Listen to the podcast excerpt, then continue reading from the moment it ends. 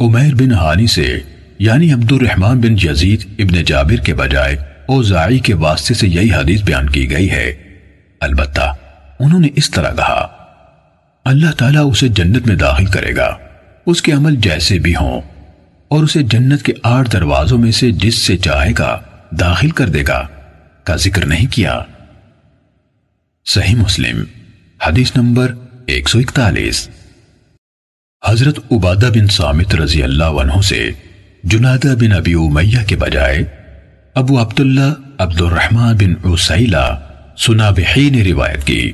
انہوں نے کہا، میں حضرت عبادہ رضی اللہ عنہ کی موت کے وقت ان کے پاس حاضر ہوا۔ میں رونے لگا تو انہوں نے فرمایا، ٹھہرو، روتے کیوں ہو؟ اللہ کی قسم، اگر مجھ سے گواہی مانگی گئی تو میں ضرور تمہارے حق میں گواہی دوں گا۔ اور اگر مجھے سفارش کا موقع دیا گیا، تو میں ضرور تمہاری سفارش کروں گا۔ اور اگر میرے بس میں ہوا، تو میں ضرور تمہیں نفع پہنچاؤں گا۔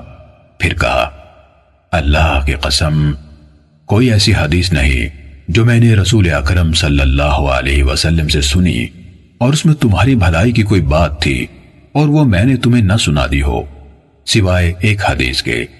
آج جب میری جان قبض کی جانے لگی ہے، تو وہ حدیث بھی تمہیں سنائے دیتا ہوں۔ میں نے رسول اللہ صلی اللہ علیہ وسلم کو فرماتے ہوئے سنا، جس شخص نے اس حقیقت کی گواہی دی کہ اللہ کے سوا کوئی معبود نہیں اور محمد صلی اللہ علیہ وسلم اللہ کے رسول ہیں، اللہ تعالیٰ نے اس پر جہنم کی آگ حرام کر دی۔ صحیح مسلم، حدیث نمبر ایک سو بیالیس۔ سیدنا انس بن مالک رضی اللہ عنہ نے حضرت معاذ بن جبل رضی اللہ عنہ سے یہ حدیث روایت کی۔ کہا، میں سواری کے ایک جانور پر رسول اللہ صلی اللہ علیہ وسلم کے پیچھے سوار تھا۔ میرے اور آپ کے درمیان کجاوے کے پچھلے حصے کی لکڑی جتنی جگہ کے سوا کچھ نہ تھا۔ چنانچہ اس موقع پر آپ صلی اللہ علیہ وسلم نے فرمایا، اے معاذ بن جبل، میں نے عرض کی، میں حاضر ہوں اللہ کے رسول زہ نصیب اس کے بعد آپ پھر گھڑی بھر چلتے رہے۔ اس کے بعد فرمایا، اے معاذ بن جبل، میں نے عرض کی، میں حاضر ہوں اللہ کے رسول زہ نصیب۔ آپ نے فرمایا، کیا جانتے ہو کہ بندو پر اللہ عز و جل کا کیا حق ہے؟ کہا، میں نے عرض کی، اللہ اور اس کا رسول زیادہ آگاہ ہے ارشاد فرمایا، بندو پر اللہ عز و جل کا حق یہ ہے کہ اس کی بندگی کریں۔ اور اس کے ساتھ کسی کو شریک نہ کریں پھر کچھ دیر چلنے کے بعد فرمایا، اے معاذ بن جبل، میں نے عرض کی، میں حاضر ہوں اللہ کے رسول زہ نصیب۔ آپ نے فرمایا، کیا آپ جانتے ہو کہ جب بندے اللہ کا حق ادا کریں، تو پھر اللہ پر ان کا حق کیا ہے؟ میں نے عرض کی، اللہ اور اس کا رسول ہی زیادہ جاننے والے ہیں۔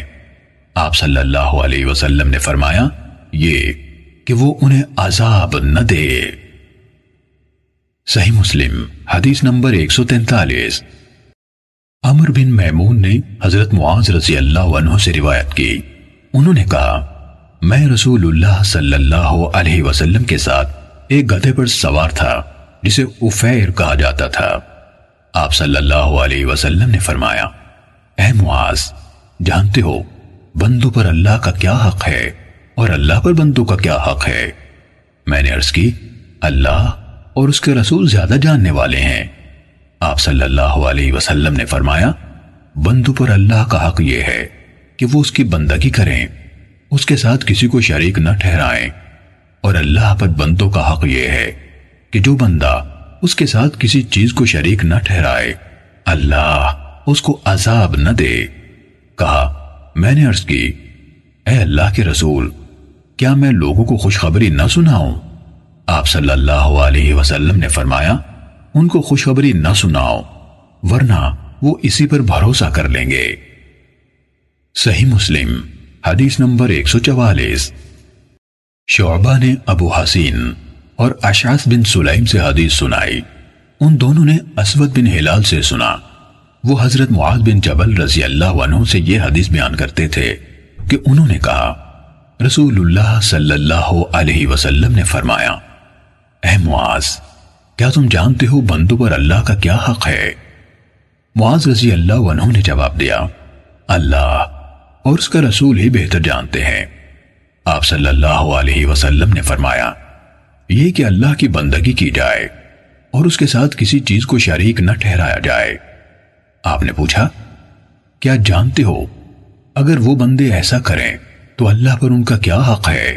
میں نے جواب دیا، اللہ اور اس کے رسول بہتر جانتے ہیں۔ آپ صلی اللہ علیہ وسلم نے فرمایا، یہ کہ وہ انہیں عذاب نہ دے۔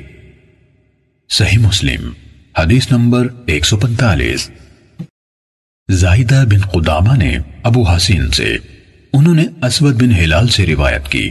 انہوں نے کہا، میں نے حضرت معاذ رضی اللہ عنہ کو یہ بیان کرتے ہوئے سنا۔ کہ مجھے رسول اللہ صلی اللہ علیہ وسلم نے بلایا۔ میں نے آپ کو جواب دیا، تو آپ نے پوچھا، کیا جانتے ہو لوگوں پر اللہ کا حق کیا ہے؟ پھر ان سابقہ راویوں کی حدیث کی طرح حدیث سنائی۔ صحیح مسلم، حدیث نمبر 146 حضرت ابو حریرہ رضی اللہ عنہ نے کہا، ہم رسول اللہ صلی اللہ علیہ وسلم کے چاروں طرف ایک جماعت کی صورت میں بیٹھے ہوئے تھے۔ ہمارے ساتھ حضرت ابو بکر اور عمر رضی اللہ عنہما بھی موجود تھے۔ رسول اللہ صلی اللہ علیہ وسلم ہمارے درمیان سے اٹھے اور کسی طرف چلے گئے۔ پھر آپ نے ہماری طرف واپسی میں بہت تاخیر کر دی تو ہم ڈر گئے کہ کہیں ہمارے بغیر آپ کو کوئی گزن نہ پہنچائی جائے۔ اس پر ہم بہت گھبرائے اور آپ کی تلاش میں نکل کھڑے ہوئے۔ سب سے پہلے میں ہی گھبرایا۔ اور رسول اللہ صلی اللہ علیہ وسلم کو ڈھونڈنے نکلا۔ یہاں تک کہ میں انصار کے خاندان، بنو نجار کے چار دیواری یعنی فصیل سے گھرے ہوئے ایک باغ تک پہنچا اور میں نے اس کے ارد گرد چکر لگایا کہ کہیں پر دروازہ مل جائے، لیکن مجھے نہ ملا۔ اچانک پانی کی ایک گزرگاہ دکھائی دی، جو باہر کے کنویں سے باغ کے اندر جاتی تھی۔ ربی آپاشی کی چھوٹی سی نہر کو کہتے ہیں۔ میں لمڑی کی طرح سمٹ کر داخل ہوا۔ اور رسول اللہ صلی اللہ علیہ وسلم کے پاس پہنچ گیا۔ آپ نے پوچھا، ابو حریرہ ہو؟ میں نے عرض کی جی ہاں اے اللہ کے رسول۔ آپ نے فرمایا، تمہیں کیا معاملہ درپیش ہے؟ میں نے عرض کی، آپ ہمارے درمیان تشریف فرما تھے، پھر وہاں سے اٹھ گئے۔ پھر آپ نے ہماری طرف واپس آنے میں دیر کر دی، تو ہمیں خطرہ لاحق ہوا۔ کہ آپ ہم سے کاٹ نہ دیے جائیں؟ اس پر ہم گھبرا گئے۔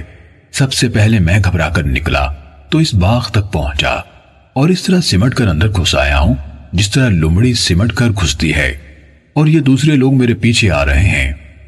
تب آپ صلی اللہ علیہ وسلم نے فرمایا، اے ابو حریرہ اور مجھے اپنے نالین یعنی جوتے عطا کیے اور ارشاد فرمایا، میرے یہ جوتے لے جاؤ۔ اور اس چار دیواری کی دوسری طرف تمہیں جو بھی ایسا آدمی ملے، جو دل کے پورے یقین کے ساتھ لا الہ الا اللہ کی شہادت دیتا ہو۔ اسے جنت کی خوشخبری سنا دو۔ سب سے پہلی میری ملاقات عمر بن خطاب رضی اللہ عنہ سے ہوئی۔ انہوں نے کہا، ابو حریرہ تمہارے ہاتھ میں یہ جوتے کیسے ہیں؟ میں نے کہا، یہ رسول اللہ صلی اللہ علیہ وسلم کے نالین مبارک ہیں۔ آپ نے مجھے یہ نالین یعنی جوتے دے کر بھیجا ہے کہ جس کسی کو ملوں، جو دل کے یقین کے ساتھ لا الہ الا اللہ کی شہادت دیتا ہو، اسے جنت کی بشارت دے دوں۔ عمر رضی اللہ عنہ نے میرے سینے پر اپنے ہاتھ سے ایک ضرب لگائی، جس سے میں اپنی سورینوں کے بل گر پڑا اور انہوں نے کہا، اے ابو حریرہ پیچھے لوٹو۔ میں رسول اللہ صلی اللہ علیہ وسلم کے پاس اس عالم میں واپس آیا کہ مجھے رونا آ رہا تھا اور عمر رضی اللہ عنہ میرے پیچھے لگ کر چلتے آئے۔ تو اچانک میرے عقب سے نمودار ہو گئے۔ رسول اللہ صلی اللہ علیہ وسلم نے مجھ سے کہا، اے ابو حریرہ تمہیں کیا ہوا؟ میں نے عرض کی، میں عمر سے ملا اور آپ نے مجھے جو پیغام دے کر بھیجا تھا، میں نے انہیں بتایا تو انہوں نے میرے سینے پر ایک ضرب لگائی ہے، جس سے میں اپنی سورینوں کے بل گر پڑا اور مجھ سے کہا کہ پیچھے لوٹو. رسول اللہ صلی اللہ علیہ وسلم نے فرمایا، عمر، تم نے جو کیا، اس کا سبب کیا ہے؟ انہوں نے عرض کی اللہ کے رسول، آپ پر میرے ماں باپ قربان ہو۔ کیا آپ نے ابو حریرہ کو اس لیے نالین دے کر بھیجا تھا کہ دل کے یقین کے ساتھ لا الہ الا اللہ کی شہادت دینے والے جس کسی کو ملے، اسے جنت کی بشارت دے؟ آپ صلی اللہ علیہ وسلم نے فرمایا ہاں عمر رضی اللہ عنہ نے عرض کی، تو ایسا نہ کیجیے۔ مجھے ڈر ہے کہ لوگ بس اسی شہادت پر بھروسہ کر بیٹھیں گے۔ انہیں چھوڑ دیں۔ کہ وہ عمل کرتے رہیں رسول اللہ صلی اللہ علیہ وسلم نے فرمایا اچھا تو ان کو چھوڑ دو۔ صحیح مسلم، حدیث نمبر ایک سو سنتالیس قطادہ نے کہا، ہمیں حضرت انس رضی اللہ عنہ نے حدیث سنائی کہ رسول اللہ صلی اللہ علیہ وسلم نے حضرت معاذ رضی اللہ عنہ سے جب وہ پالان پر آپ کے پیچھے سوار تھے فرمایا، اے معاذ، انہوں نے عرض کی میں بار بار حاضر ہوں اللہ کے رسول، میرے نصیب روشن ہو گئے۔ نبی صلی اللہ علیہ وسلم نے پھر فرمایا، اے معاذ، انہوں نے عرض کی، میں بار بار حاضر ہوں اللہ کے رسول زہ نصیب۔ پھر آپ نے فرمایا، اے معاذ، انہوں نے عرض کی، میں ہر بار حاضر ہوں اللہ کے رسول، میری خوش بختی۔ اس پر آپ صلی اللہ علیہ وسلم نے فرمایا، کوئی بندہ ایسا نہیں۔ جو سچے دل سے شہادت دے کہ اللہ کے سوا کوئی معبود نہیں۔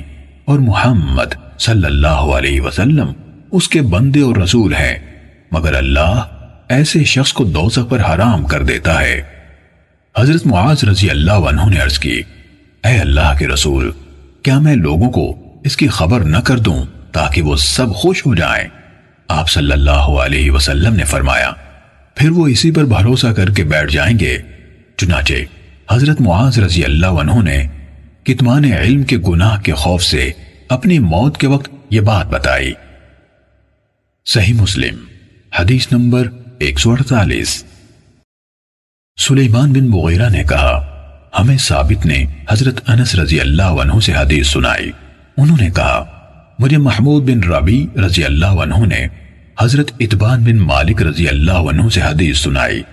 محمود رضی اللہ عنہ نے کہا کہ میں مدینے آیا تو اتبان رضی اللہ عنہ کو ملا اور میں نے کہا، ایک حدیث مجھے آپ کے حوالے سے پہنچی ہے۔ حضرت اتبان نے کہا، میری آنکھوں کو کوئی بیماری لاحق ہو گئی، تو میں نے رسول اللہ صلی اللہ علیہ وسلم کی خدمت میں پیغام بھیجا کہ اے اللہ کے رسول، میرا دل چاہتا ہے کہ آپ میرے پاس تشریف لائیں اور میرے گھر میں نماز ادا فرمائیں تاکہ میں اسی جگہ کو نماز پڑھنے کی جگہ بنا لوں۔ انہوں نے کہا رسول اللہ صلی اللہ علیہ وسلم اور آپ کے ساتھیوں میں سے جن کو اللہ نے چاہا تشریف لائے۔ آپ صلی اللہ علیہ وسلم میرے گھر میں داخل ہوئے۔ آپ نماز پڑھ رہے تھے اور آپ کے ساتھی آپس میں باتیں کر رہے تھے۔ انہوں نے زیادہ اور بڑی بڑی باتیں مالک بن دخشم کے ساتھ جوڑ دیں۔ وہ چاہتے تھے کہ رسول اللہ صلی اللہ علیہ وسلم اس کے حق میں بد دعا فرمائے اور وہ ہلاک ہو جائے اور ان کی خواہش تھی کہ اس پر کوئی آفت آئے۔ رسول اللہ صلی اللہ علیہ وسلم نماز سے فارغ ہوئے اور پوچھا، کیا وہ اس بات کی گواہی نہیں دیتا کہ اللہ تعالیٰ کے سوا کوئی معبود نہیں اور میں اللہ کا رسول ہوں؟ صحابہ کرام نے جواب دیا، وہ زبان سے یہ کہتا ہے، لیکن اس کے دل میں یہ نہیں ہے۔ آپ صلی اللہ علیہ وسلم نے فرمایا، کوئی ایسا شخص نہیں جو گواہی دیتا ہو کہ اللہ کے سوا کوئی معبود نہیں۔ اور میں اللہ کا رسول ہوں، تو پھر وہ آگ میں داخل ہو یا آگ اسے اپنی خوراک بنا لے۔ حضرت انس رضی اللہ عنہ نے کہا، یہ حدیث مجھے بہت اچھی لگی یعنی پسند آئی۔ تو میں نے اپنے بیٹے سے کہا، اسے لکھ لو۔ اس نے یہ حدیث لکھ لی۔ صحیح مسلم، حدیث نمبر ایک سو انچاس۔ حماد نے کہا ہمیں ثابت نے حضرت انس رضی اللہ عنہ سے حدیث سنائی۔ انہوں نے کہا، مجھے اتبان بن مالک رضی اللہ عنہ نے بتایا کہ وہ نابینا ہو گئے تھے۔ اس وجہ سے انہوں نے رسول اللہ صلی اللہ علیہ وسلم کی طرف پیغام بھیجا۔ کہ آپ تشریف لائیں اور میرے لیے مسجد کی جگہ متعین کر دیں تاکہ میں اس میں نماز پڑھ سکوں۔ تو رسول اللہ صلی اللہ علیہ وسلم تشریف لائے اور ان یعنی اتبان رضی اللہ عنہ کی قوم کے لوگ بھی آ گئے۔ ان میں سے ایک آدمی جسے مالک بن دخیشم کہا جاتا تھا، غائب رہا۔ اس کے بعد حماد نے بھی یعنی ثابت کے دوسرے شاگرد سلیمان بن مغیرہ کی طرح روایت بیان کی۔ صحیح مسلم، حدیث نمبر ایک سو پچاس۔